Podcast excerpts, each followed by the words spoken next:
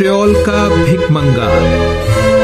دادا اور دل دادا انشے سیریل۔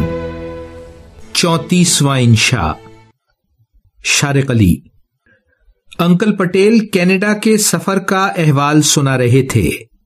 کہنے لگے، شہر کے مرکز میں واقع چائنا ٹاؤن کے بس اسٹاپ پر ایئرپورٹ کوچ رکی تو رات کا کوئی ایک بجا ہوگا۔ ڈرائیور نے سامنے نظر آتے ٹریولوچ کے نیون سائن کی طرف اشارہ کیا اور دروازہ کھول دیا۔ شکریہ ادا کر کے اترا تو مونٹریال بچپن کی یادیں سمیٹے میرے قدموں تلے تھا۔ انیس سو چھہتر کے اولمپکس میں نادیا کومنیچی نے تین گولڈ میڈل اور کروڑوں دل جیتے تھے۔ جان لینن کا مشہور عالم نغمہ امن کو ایک موقع دو۔ اسی شہر میں لکھا گیا تھا۔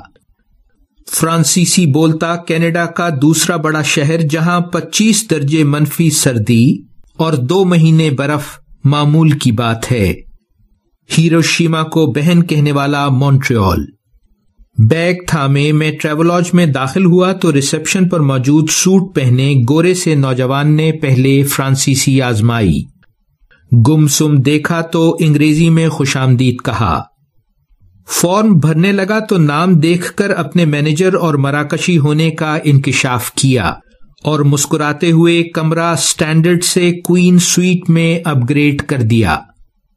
نقشہ نکال کر bank, post office, shopping centre کے علاوہ قریبی مسجد کی نشاندہی بھی کی۔ سامان کمرے میں رکھ کر ڈائننگ ہال پہنچا تو دروازہ بند۔ ریسپشن بھی خالی۔ بھوک سے برا حال تھا۔ باہر آ کر سڑک عبور کی اور ایک گلی کے آخر میں کچھ روشنیوں کے تعاقب میں چلنے لگا۔ مونٹریول نہ صرف زمین کے اوپر آباد ہے، بلکہ دنیا کا سب سے بڑا زمین دوز نظام اس کی وجہ شہرت ہے۔ بیس میل لمبے بجلی اور ایئر کنڈیشننگ سے آراستہ زمین دوز راستے، مختلف شاپنگ سینٹر بینک، سرکاری دفاتر پوسٹ آفس یونیورسٹی اپارٹمنٹس اور میٹرو اسٹیشن کو آپس میں ملائے رکھتے ہیں۔ سردیوں میں پانچ لاکھ افراد یہ نظام استعمال کرتے ہیں۔ چلتے چلتے ایک معمولی سا ریستوران کھلا ہوا دکھائی دیا۔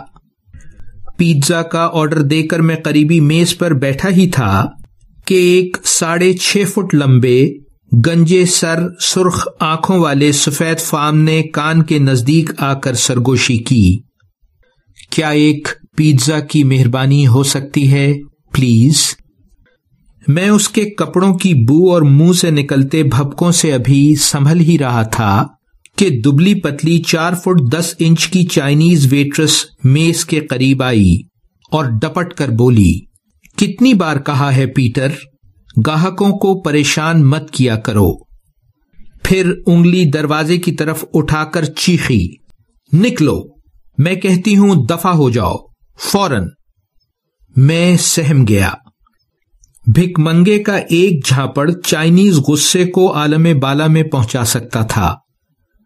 پیٹر سر جھکائے شرارت کے دوران پکڑے گئے بچے کی طرح ریستوران سے باہر نکل گیا۔ پیٹ کی آگ بجھا کر باہر آیا تو پیٹر دروازے سے کچھ دور سرد رات میں ایک کونے میں بیٹھا اونگ رہا تھا۔ رحم دلی کی تیز ہوائیں چلنے لگیں۔ پھر خیال آیا کہ میں نے مدد کو پرس نکالا تو یہ کہیں چاقو نکال کر پرس سمیت زمین دوز نہ ہو جائے۔ خدشات اور میں تیز قدموں سے ٹریولوچ کی جانب چل دیے۔ جاری ہے۔ ویلیورسٹی شارق علی۔